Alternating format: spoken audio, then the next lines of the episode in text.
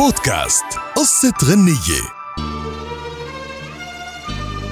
قصة غنية لليوم قصة ظريفة وطريفة وغريبة بنفس الوقت وهي عن ورقة من سلة المهملات سبب شهرة المطرب محمد رشدي. بدأت الحكاية مع فريد باشا زعلوك أحد أعيان منطقة دسوق اللي عمل حفلة كبيرة بمنزله بمناسبة فوزه بانتخابات البرلمان المصري. غنت بهالحفلة السيدة أم كلثوم بجلالة أدرى. وبما أنه محمد رشدي من دسوق ومن المقربين من فريد باشا قدموا لكوكب الشرق وقال لها الولد ده صوته حلو وعايزك تسمعيه. وغنى رشدي قدامها أغنية الفنانة ملك بوقتها يا أوتومبيل يا جميل. وبعد ما خلص غنى قالت له الست خد يا واد انت وطي هقول لك حاجة. اسمه أوتوموبيل مش يوتومبيل يا فلاح. وضحكت وياه. وقالت لفريد باشا الواد ده موهوب لازم ينزل مصر يدرس في معهد الموسيقى.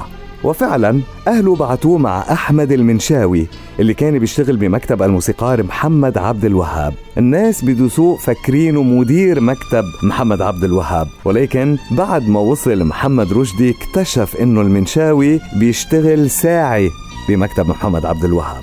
وبيوم من الأيام دخل محمد رشدي المكتب ليتفرج عليه فلقى ورقة مرمية بزبالة مكتوب فيها أغنية. فالمنشاوي قال له طالما الأستاذ رماها يبقى مش عايزها. وأخد محمد رشدي هالأغنية ولحنها لنفسه وكانت بعنوان سامع وساكت ليه وراح قدم بالإذاعة قدام اللجنة اللي كانت مؤلفة من أم كلثوم وعبد الوهاب والأصبجي ونجح. ومع أنه للمفارقة العندليب الأسمر عبد الحليم حافظ قدم معه بنفس الوقت ولكنه سقط.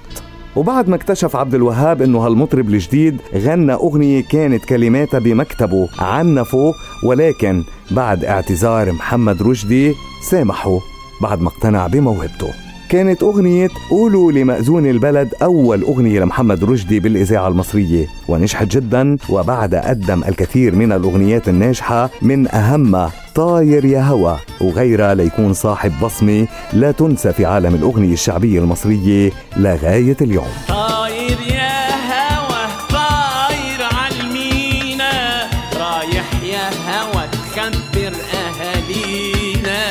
بقصة الهوى وتفتن علينا.